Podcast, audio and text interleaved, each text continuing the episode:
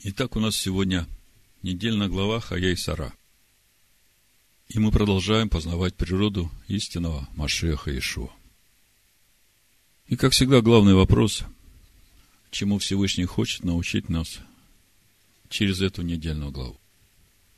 Барышит, 23 глава, с 1 стиха написано. В жизни Сариной было 127 лет. Вот лета жизни Сариной. И умерла Сара в Кириафарбе, что ныне Хеврон, в земле ханаанской. И пришел Авраам рыдать по Саре и оплакивать ее. И первый вопрос, который возникает сразу.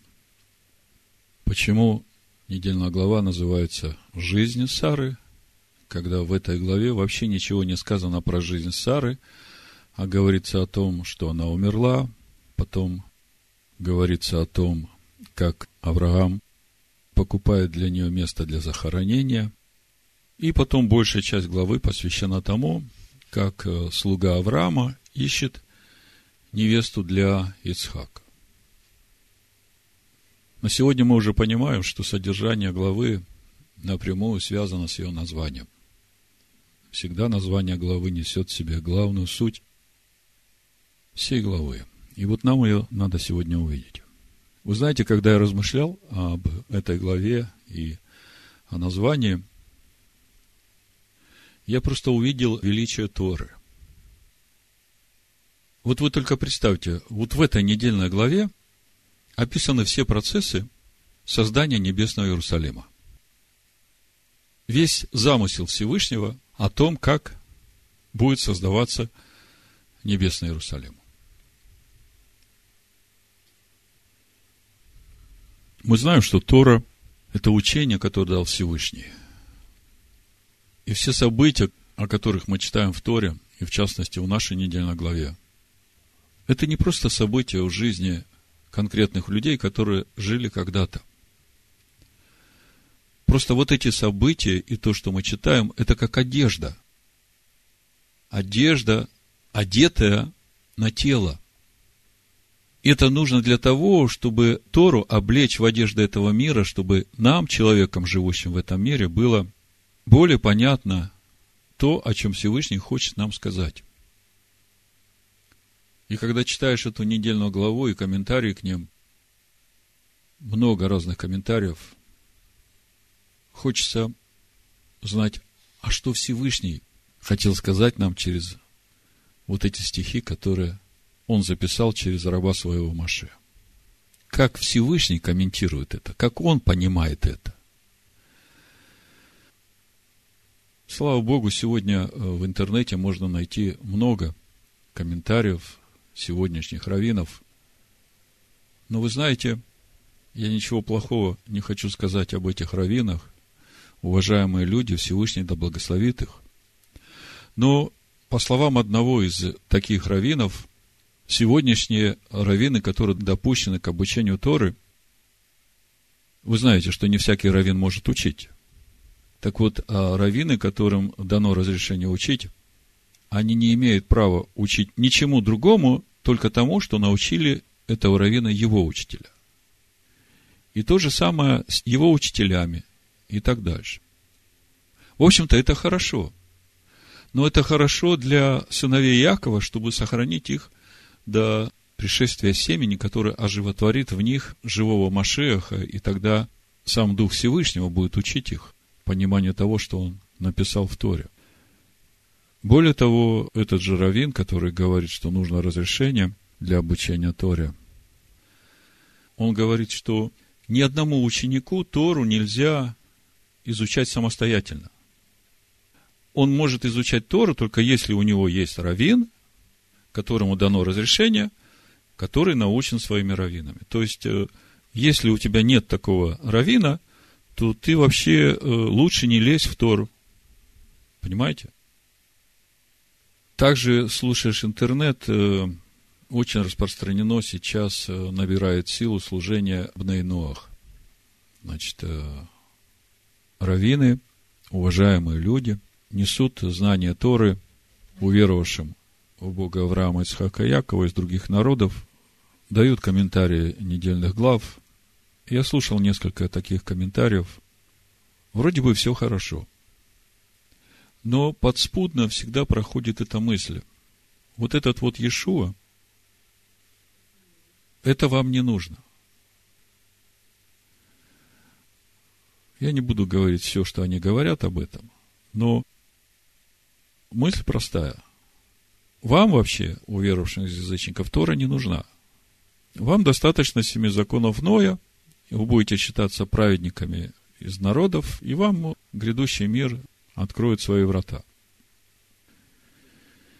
И вот когда все это слушаешь, то понимаешь, что нужно очень осторожно относиться ко всем этим учениям, которые несут эти раввины. Действительно, там есть драгоценное и рациональное, но только Дух, живущий в нас, может отличить, что же истинно, а что нужно просто, даже не вникая, откладывать. Благодарение Всевышнему, что у нас есть наш учитель, наставник, наш Рави, Ишуа Машиах, который, я думаю, что лучше всех раввинов знает, что Всевышний хотел сказать через Тору и через нашу недельную главу «Жизнь Сары». Более того, в своем учении он раскрывает духовную глубину вот того учения, которое дал Всевышний через Маше. И мы сегодня посмотрим раскрытие нашей недельной главы через учение Иешуа. Ту духовную глубину, которую несет в себе наша недельная глава. Безусловно, иудейские комментарии важны. Но их можно слушать, если есть внутри тебя Машех, и только он поможет отличить вот это самое драгоценное, что тебе нужно. Вот в первом послании Иоанна, во второй главе, с 21 стиха написано. Я почему такое вступление сделал? Потому что сейчас во всем мире очень много людей, уверовавших в Машеха Иешуа, получил откровение о том, что спасение от иудеев, они, ну, как бы, убегая от этой вавилонской блудницы, с искренним сердцем идут учиться Торе в синагогу. Ну, вроде бы как понимание правильное, но где могут лучше раскрыть Тору, как в синагоге? И вот тут вот как раз и таится вот эта опасность. Потому что если нет в тебе помазания Машеха, то ты будешь принимать вот то, чему тебя будут учить, и в итоге ты станешь таким же, как и твои учителя. А нам надо стать подобными нашему учителю, Машеху Ишуа, если мы новозаветние верующие. Так вот, э, апостол Иоанн уже две тысячи лет назад, предвидя все это, оставил нам э, несколько стихов для нашего укрепления, чтобы мы не боялись изучать Тору, и чтобы мы доверяли только одному учителю, Машеху Иешуа, и его учению, которое он оставил нам, для того, чтобы мы могли понять, чему Всевышний хочет нас научить через Тору. 1 Иоанна, 2 глава, с 21 стиха. «Я написал вам не потому, чтобы вы не знали истины, но потому, что вы знаете ее, равно как и то, что всякая ложь не от истины. Кто лжец, если не тот, кто отвергает, что Ишуа есть Машех? Это антихрист, отвергающий отца и сына. Всякий, отвергающий сына, не имеет и отца, а исповедующий сына имеет и отца. Итак, что вы слышали от начала, то и да пребывает в вас. Если пребудет в вас то, что вы слышали от начала, то и вы пребудете и в Сыне, и в Отце. Обетование же, которое Он обещал нам, есть жизнь вечная. Это я написал вам об обольщающих вас. Впрочем, помазание, которое вы получили от Него, в вас пребывает. И вы не имеете нужды, чтобы кто учил вас. Но как самое сие помазание учит вас всему и оно истинно и не ложно, то чему оно научило вас, в том пребывайте. Поэтому давайте сейчас посмотрим на нашу недельную главу через учение нашего учителя и наставника Ишуа Машеха, чтобы понять, о чем же наша недельная глава. Почему наша глава называется «Жизнь Сары», а про жизнь мы там ничего не читаем, только про захоронение и про то, как Ицхаку ищется невеста. Как вообще выбор невесты для Ицхака связан с жизнью Сары? Если вся глава называется «Жизнь Сары», то, можно сказать, центральное место занимает в нашей главе, дважды повторяется, то, как выбирается невеста для Ицхака, и как это связано с жизнью Сары. Я еще раз говорю, все вопросы духовные. И духовно, я думаю, уже начинают понимать, о чем недельная глава. Я сейчас, когда все вопросы зачитаю, то, мне кажется, уже и проповедовать не нужно будет. Останется только сказать название проповеди. Значит, э, следующий вопрос. А где вообще находится Исхак? Почему невесту для Исхака, в общем-то, без него выбирает папа? Вопрос с Исхаком еще больше, потому что мы видим, что наша недельная глава, вот именно смерть Сары, она связана непосредственно с теми событиями, которые были в предыдущей главе, то есть э, с вознесением Исхака на жертвенник. И тогда возникает вопрос, а есть ли какая-то связь смерти Сары с вознесением Ицхака на жертвенник? И почему тогда это названо жизнь Сары? И еще один вопрос. Мы видим, что после того, как Ицхак был вознесен, Авраам спускается один к своим отрокам. Вопрос, куда девался Ицхак? Что это значит? Давайте прочитаем э, несколько стихов с предыдущей главы, 22 глава, буду читать с 16 стиха, то, что Всевышний обещает Аврааму. И сказал, мною клянусь, говорит Адонай, что так как ты сделал сие дело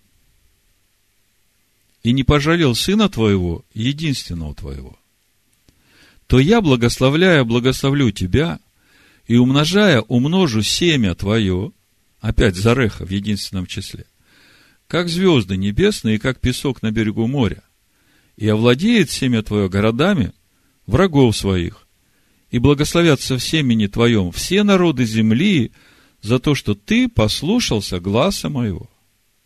Смотрите, за то, что сделал Авраам благословение не только для его прямых потомков, но для всех народов земли. И это благословение будет вот в этом семени, в единственном числе, о котором мы в прошлый шаббат говорили, которое есть Машех. То есть, семя Авраама, о котором всегда речь идет, речь идет о Машехе. И в данном случае мы видим, что речь-то идет об Ицхаке.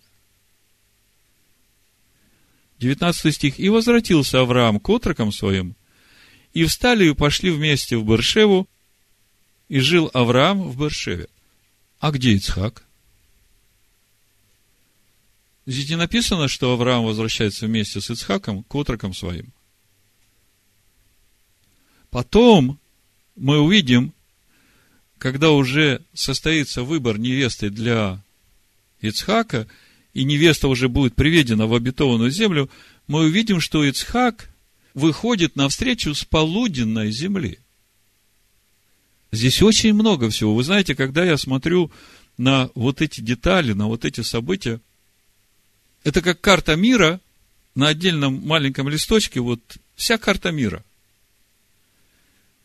Весь процесс сотворения человека по образу и подобию – а по сути речь идет о строительстве небесного Иерусалима, о строительстве будущего мира, потому что небесный Иерусалим – это и есть скиния Всевышнего с человеками, это и есть вот мы, сотворенные уже по образу и подобию Всевышнего в единстве в теле Машех.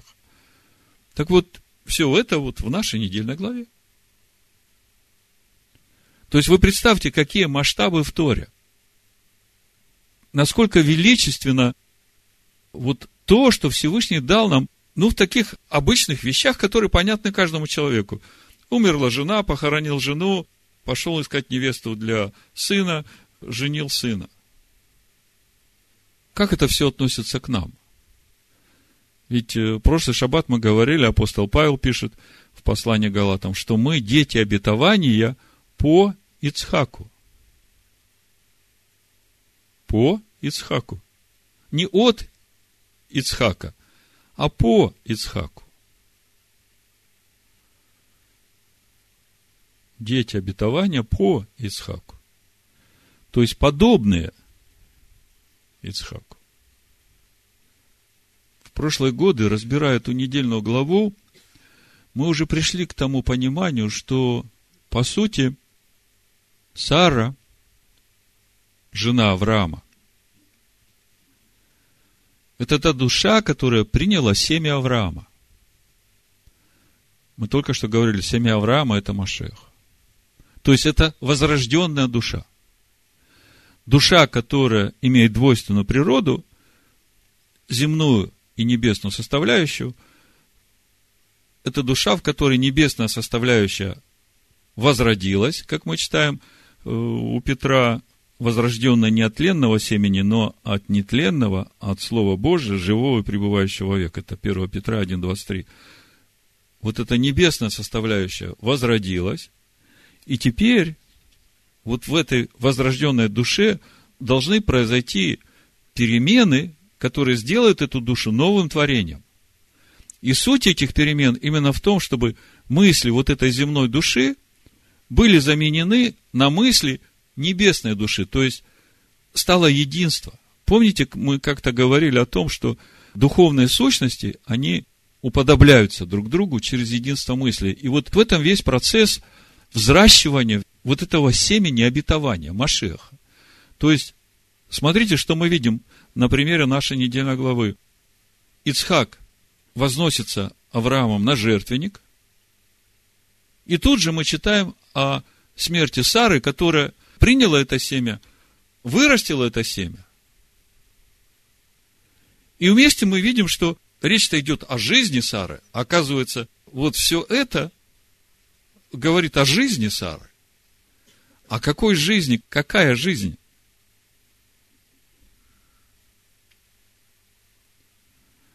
Ну, я думаю, что вопросов уже достаточно. Осталось сказать название проповеди. Проповедь я так и назвал. Кто этот Сын Человеческий? Ну и теперь, как я обещал, Евангелие от Иоанна, учение Иешуа на недельную главу Хая Сара. Евангелие от Иоанна, 12 глава, с 23 стиха. Иешуа же сказал им в ответ, «Пришел час прославиться Сыну человеческому. А кто этот сын человеческий? Что Танах говорит нам о сыне человеческом? Вопрос. Дальше мы ответим на этот вопрос, тем более, что сейчас по тексту, после слова Иешуа, народ Иудеи тоже будет спрашивать у него, а кто этот сын человеческий? Значит, Иешуа говорит, пришел час прославиться Сыну Человеческому. И дальше он говорит, каким образом должен прославиться этот Сын Человеческий. 24 стих. «Истина, истинно говорю вам, если пшеничное зерно, пав в землю, не умрет, то останется одно. А если умрет, то принесет много плода. Любящий душу свою погубит ее, а ненавидящий душу свою в мире сем сохранит ее в жизнь вечную. Вспомните Ицхака. Мы вообще в Торе нигде не читаем о его внутренней духовной борьбе. О том, что происходило внутри самого Ицхака. Ведь по тексту Торы мы видим, что Ицхак с самого начала не знает, что он будет вот этим агнцем, который будет вознесен на жертвенника уже когда поднимаются на гору, вдвоем с отцом своим, отроки остались там внизу, и Ицхак спрашивает, отец, вот э, хворост, вот огонь, а где агнец-то? Слушайте, они уже на гору поднимаются. И Ицхаку 37 лет. Авраам говорит, Всевышнему смотрит. И что мы видим? Они приходят на гору, и Ицхак на жертвеннике. Там прошло-то времени всего немного. Мы нигде не читаем о вот этой борьбе, которая происходит в душе самого Ицхака.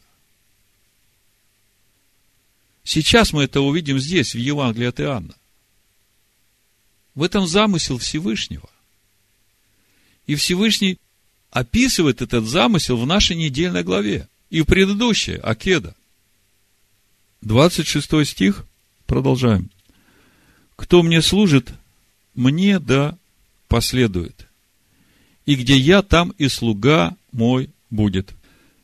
Другими словами, Машех Иешуа, наш Господин, он говорит, что нам, его ученикам, нужно будет в точности следовать по его следам.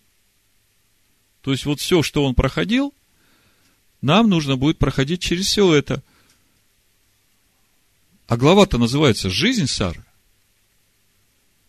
А он сейчас говорит о том, что семени нужно упасть в землю и умереть для себя. Только тогда что-то будет. И он говорит, и кто мне служит, того почтит отец мой. То есть он же наш господин, мы его господином называем, значит, мы его слуги. Кто за мной последует, тот будет там, где и я. И того почтит отец. И вот 27 стих. Мы только что говорили о вот этой внутренней борьбе, которая происходила в Ицхаке, мы ее нигде не читаем. 27 стих. Душа моя теперь возмутилась. Это та душа, которая вырастила семя обетования, которая приняла это семя, вырастила это семя. Подумайте, Машех, Сын Всевышнего, приходит в этот мир в человеческом теле. И ему сейчас 33 с половиной года. Можно сказать, в полном рассвете сил мужчина. И вот ему теперь нужно умереть. И его человеческая душа, вот эта земная составляющая, она знает замысел Всевышнего, она едина с замыслом Всевышнего. И тем не менее, она возмутилась. Ну, она хочет жить. Но она, душа, она уже посвящена Машеху, живущему в нем. И что мне сказать? Отче, избавь меня от часа сего. Но на сей час я и пришел. То есть, и эта душа, которая возмутилась, она понимает, что она получила жизнь в этом мире именно для вот этого служения, которое сейчас произойдет. Это смысл жизни ее был в этом мире. 28 стих. «Отче, прославь имя Твое». Тогда пришел с неба глаз, и прославил, и еще прославлю. Мы начали с того, что пришел час прославиться Сыну Человеческому. И вот это очень важный момент. Нам нужно увидеть, через что прославится Сын Человеческий. Народ, слышавший то, говорил, это гром, а другие говорили, ангел говорил ему. Ишуа на это сказал, не для меня был глаз сей, но для народа. Ныне суд миру сему. Ныне князь мира сего изгнан будет вон. То есть, князь мира сего через вознесение Ишуа Машеха на жертвенник потеряет власть над человеком. Человеком, который примет Машеха Иешуа в свое сердце. 32 стих. «И когда я вознесен буду от земли, всех привлеку к себе». Вы знаете, когда я раньше читал это местописание, я думал, что он говорит о вознесении туда, на небеса, к Отцу. Но в этот раз, читая, я вдруг понял, он ведь говорит о вот этом вознесении, о котором он говорил э, в третьей главе Евангелия от Иоанна. Помните? Как Маше вознес змею в пустыне, так должно вознесено быть сыну человеческому. Потому что дальше он и объясняет, 33 стих, «Сие говорил он, давая уразуметь, какую смертью он умрет». То есть, он говорит, когда я буду вознесен от земли, то есть, когда меня пригвоздят в стойке казни, как вот этого змея Маше пригвоздил в пустыне, то вот именно вот это разрушит власть этого змея над человеком, и он потеряет власть в этом мире. Помните, с самого начала-то зависть Сатана к человеку побудила его искусить Адама и Еву. И через это они потеряли власть, а Всевышний-то сотворил этот мир для человека, чтобы человек властвовал в этом мире. И мы читаем тоже, Ицхак вознесен на жертвенника. Сие говорил он, давая уразуметь, какую смертью он умрет. И вот тут у народа возникает вопрос, на который уважаемые раввины, о которых я сегодня говорил – до сих пор не могут найти ответа. У них нет этого ответа. Потому что это сокрыто от них. По воле Всевышнего. Поэтому не надо их винить за это. Надо просто понимать. Помните, мы, читая о вознесении Авраама Исхака на жертвенник, потом увидели, что Авраам возвращается один к отрокам, мы спросили, где Исхак? То есть, жертвоприношение было сделано, и мы знаем, как это было. Вопрос, а где Ицхак? И вот Машех Ешуа сейчас говорит то же самое. Смотрите. Пришло время прославиться Сыну Человеческому. Сейчас э, Сын Человеческий будет вознесен на стойку казни, и через это князь этого мира потеряет власть над этим миром. 34 стих. Народ отвечал ему, мы слышали из закона, что Машех пребывает вовек. Как же ты говоришь, что должно вознесено быть Сыну Человеческому? Кто этот Сын Человеческий? Вот название проповеди. Отсюда.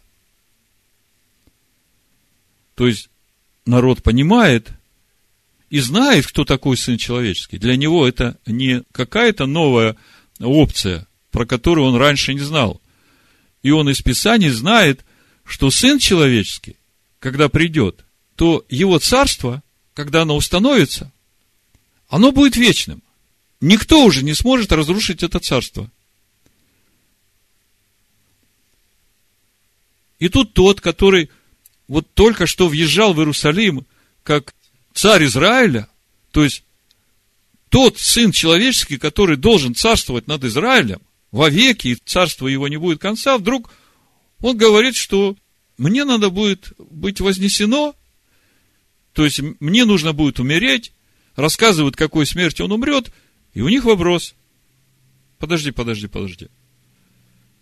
О каком сыне человеческом ты говоришь? Мы же из Писания знаем, что сын человеческий будет царствовать вовеки.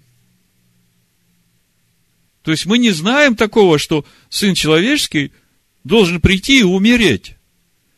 Мы знаем, что Сын Человеческий должен прийти и царствовать, и царство его не будет конца, он будет царствовать над домом Иакова, как мы читаем в Евангелии от Луки, вовеки. Откуда у них такая убежденность? Я просто приведу несколько мест Писания. Смотрите, Даниил, 7 глава, 13-14 стих. «Видел я в ночных видениях, вот с облаками небесными шел как бы Сын Человеческий. Вот он, Сын Человеческий где. Дошел до ветхого днями, то есть до Всевышнего. Подведен был к нему. И ему, вот этому Сыну Человеческому, дана власть, слава и царство, чтобы все народы, племена и языки служили ему. Владычество его, владычество вечное, которое не придет, и царство его не разрушится. И народ, иудеи, знающие Писание, и ходящие с ним, доверяющие ему, они видели многие свидетельства, что он Машех – они говорят, слушай, подожди, о каком сыне человеческом ты говоришь? Мы не понимаем. Мы знаем, что сын человеческий, то есть Машех, придет, и его царство, когда оно установится, оно будет вовеки. Это на то, на что упирают сегодня вот эти все раввины, которые учат Торе и отвергают э, Машеха Ешо. Они говорят, если бы это был настоящий Машех, то мы бы уже все царствовали. Чего не понимают вот эти раввины? Что сокрыто в нашей недельной главе? Вот вы подумайте. Авраам и Сара послушали призыв Всевышнего, пошли в обетованную землю. Всевышний говорит, что вот вы, которые бесплодны, потому что Сара там в 11 главе было четко сказано, что она не может рожать детей. В Берешит, 11 главе. А Всевышний говорит, что вот от вас родится семя обетования. Именно Сара родит. И приходит момент, когда они уже действительно, будучи неспособными родить, потому что уже старые были, рождается этот ребенок. Чудо, ребенок, потому что, ну, невооруженным взглядом видно – что это ребенок от Всевышнего, потому что они по-человечески не могли родить такого ребенка. И они знают обетование от Всевышнего, что потомков у Авраама будет как звезд на небе. И они понимают, что вот, вот этот Ицхак, это как раз он, родоначальник вот этих звезд на небе. Через него умножится потомство Авраама. То есть, ну как народ рождается? Рождаются дети, дети рождают детей, народ умножается, и вот тебе как звезд на небе, да? Вот они понимали, потому что сам Ицхак уже, уже чудо. Его рождение чудо. Чего не понимали Авраам и Сара? Они не понимали того, что нет э, вот этого Ицхака, который родился от Сары, будет потомство. От того Ицхака, который умрет для себя, возложив себя на жертвенник. Понимаете, это же Тора, это же духовные образы, это замысел Всевышнего, каким образом будет рождаться это семя. И вот Машех Иешуа сейчас в своем учении говорит, как это будет. Он говорит, я бы с радостью царствовал над вами, но если я буду царствовать вот э, сейчас, когда вы меня сделаете царем, то вы никогда не сможете стать вот этим семенем Авраама. Вот это зло, которое у вас, оно будет порабощать вас. А для того, чтобы открыть этот путь в царство, мне нужно будет умереть на стойке казни, пригвоздить это зло к этой стойке казни.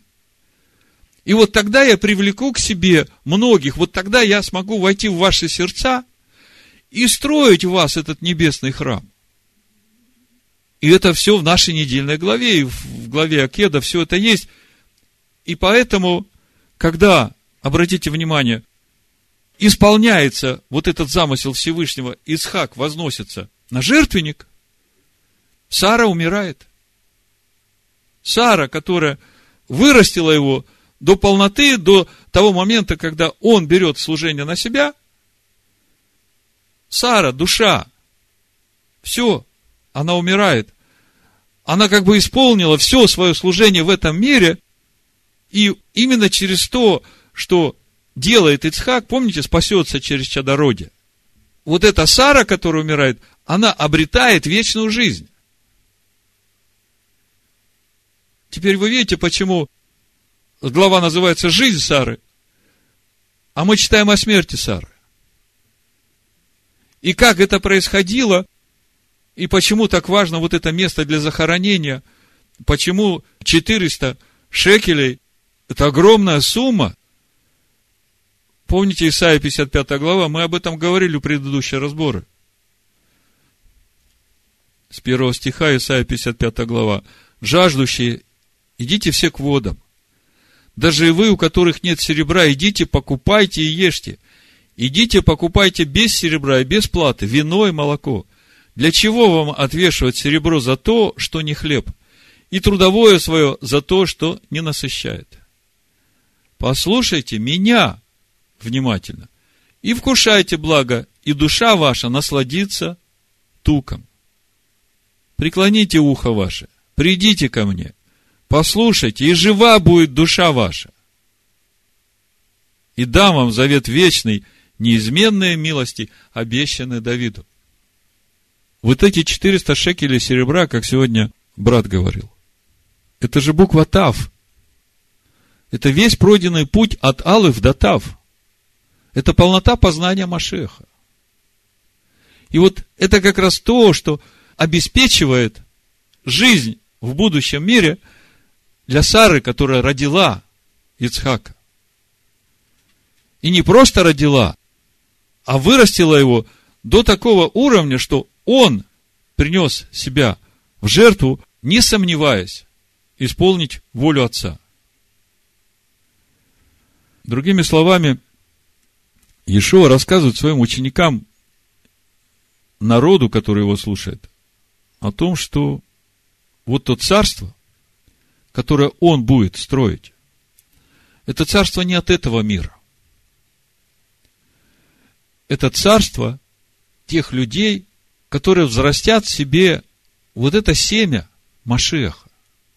И он пришел в этот мир именно для того, чтобы открыть дорогу в это царство всем людям, живущим в этом мире. Не только потомкам Авраама, но всем людям, живущим в этом мире.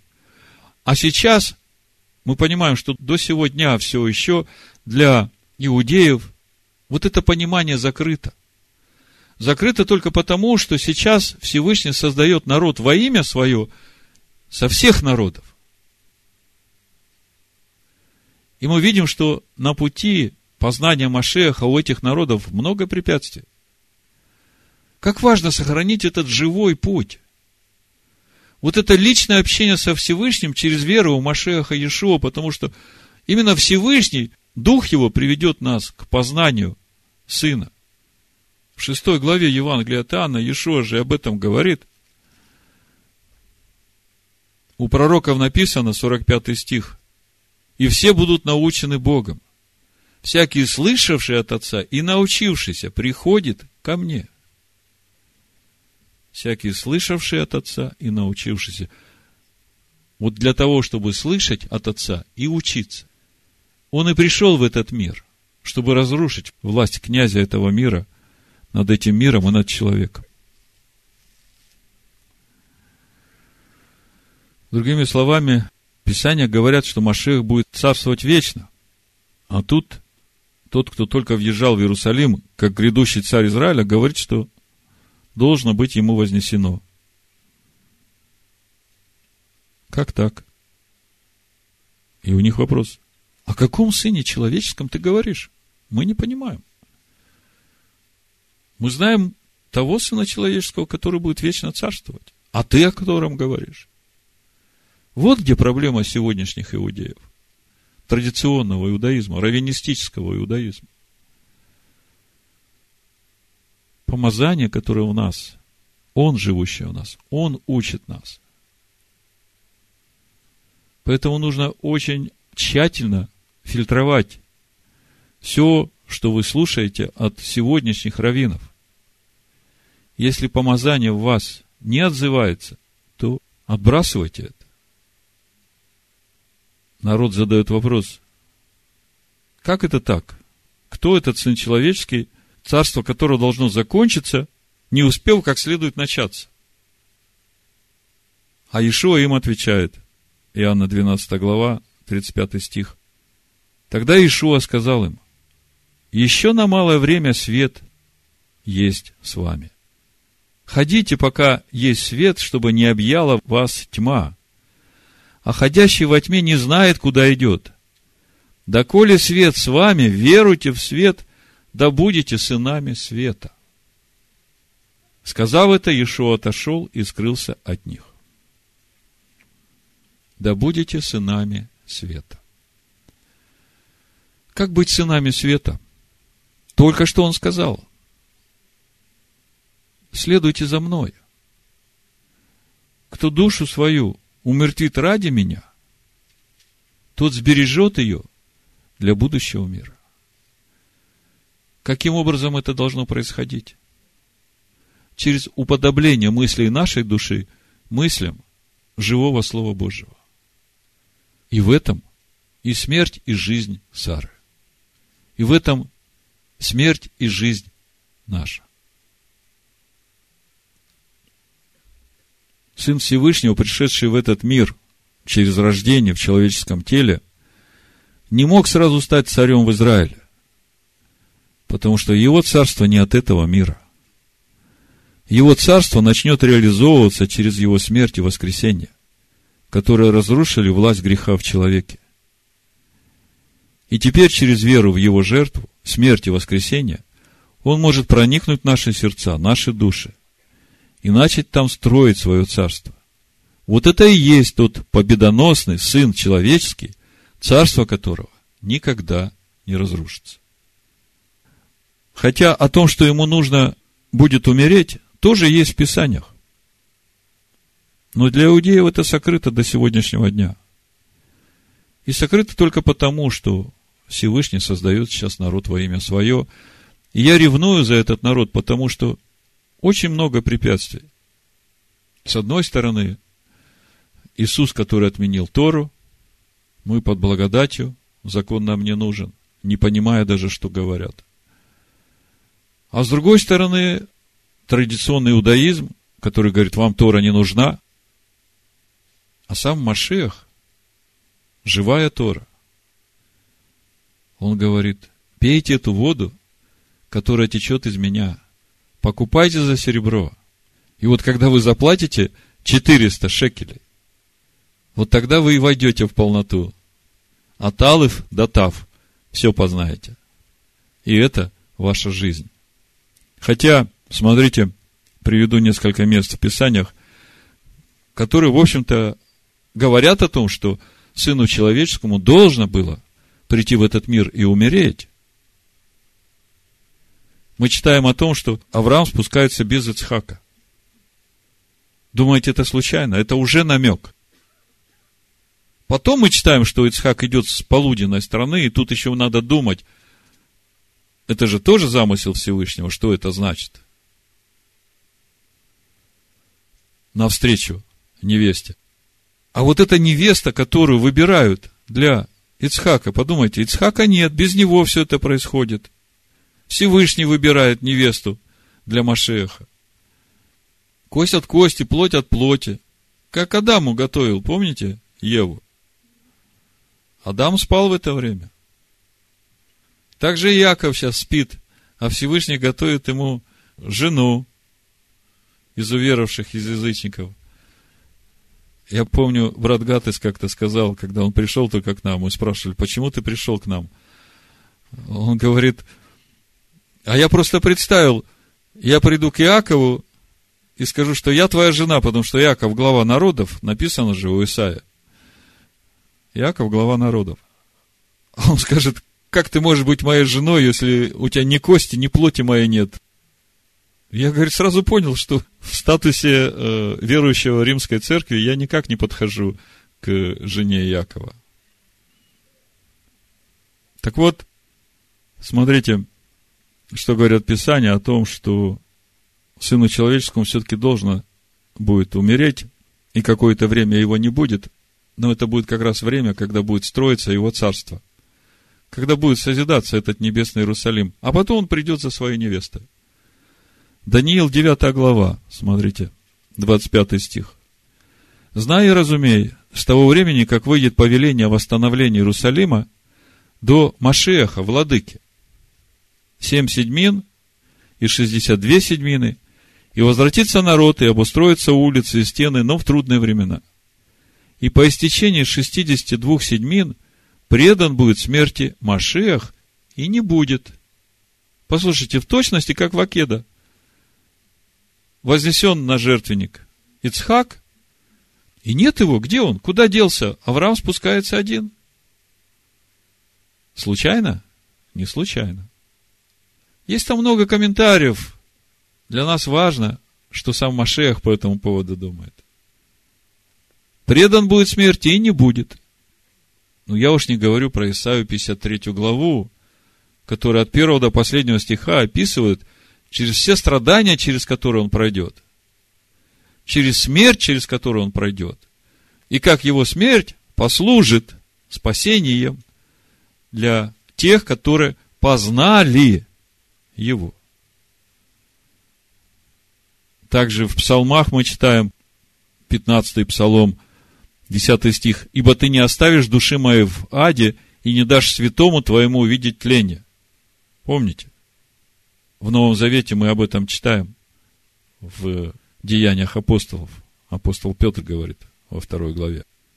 О Машехе. Также в 21-м э, псалме, ну, по синодальному переводу, 19 стих. «Делят ризы мои между собою, и об одежде моей бросают жребий. Но ты, Адонай, не удаляйся от меня, сила моя, поспеши на помощь мне». Тоже о Машехе. И это все сказано примерно за 700 лет, даже больше, наверное, до того, как э, все это происходило. Ишуа знал, что если он будет послушан и вознесен на стойку казни, как медный змей, которого Маше в пустыне вознес, то это лишит власти силы зла в человеке. И понимал, что без этого нельзя построить то царство, в котором будут жить люди всем сердцем, любящие Всевышнего.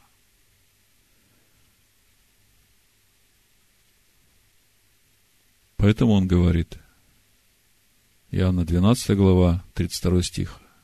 «И когда я вознесен буду от земли, всех привлеку к себе». Вот о чем наша недельная глава, о том, как строится небесный Иерусалим, как готовится невеста Агнцу, какой он, этот сын человеческий. Все это в нашей недельной главе «Жизнь Сары» – как я вначале сказал, это про нас. Всевышний дадаст нам дух премудрости и разумения, видеть Тору глазами Машеха Ишуа. Амин.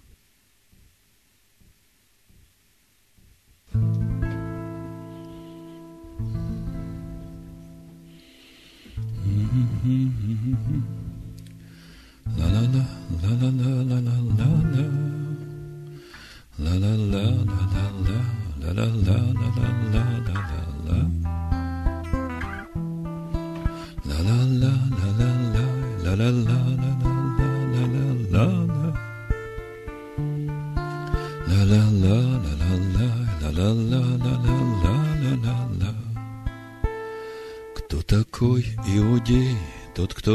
ищет Всевышнего славу?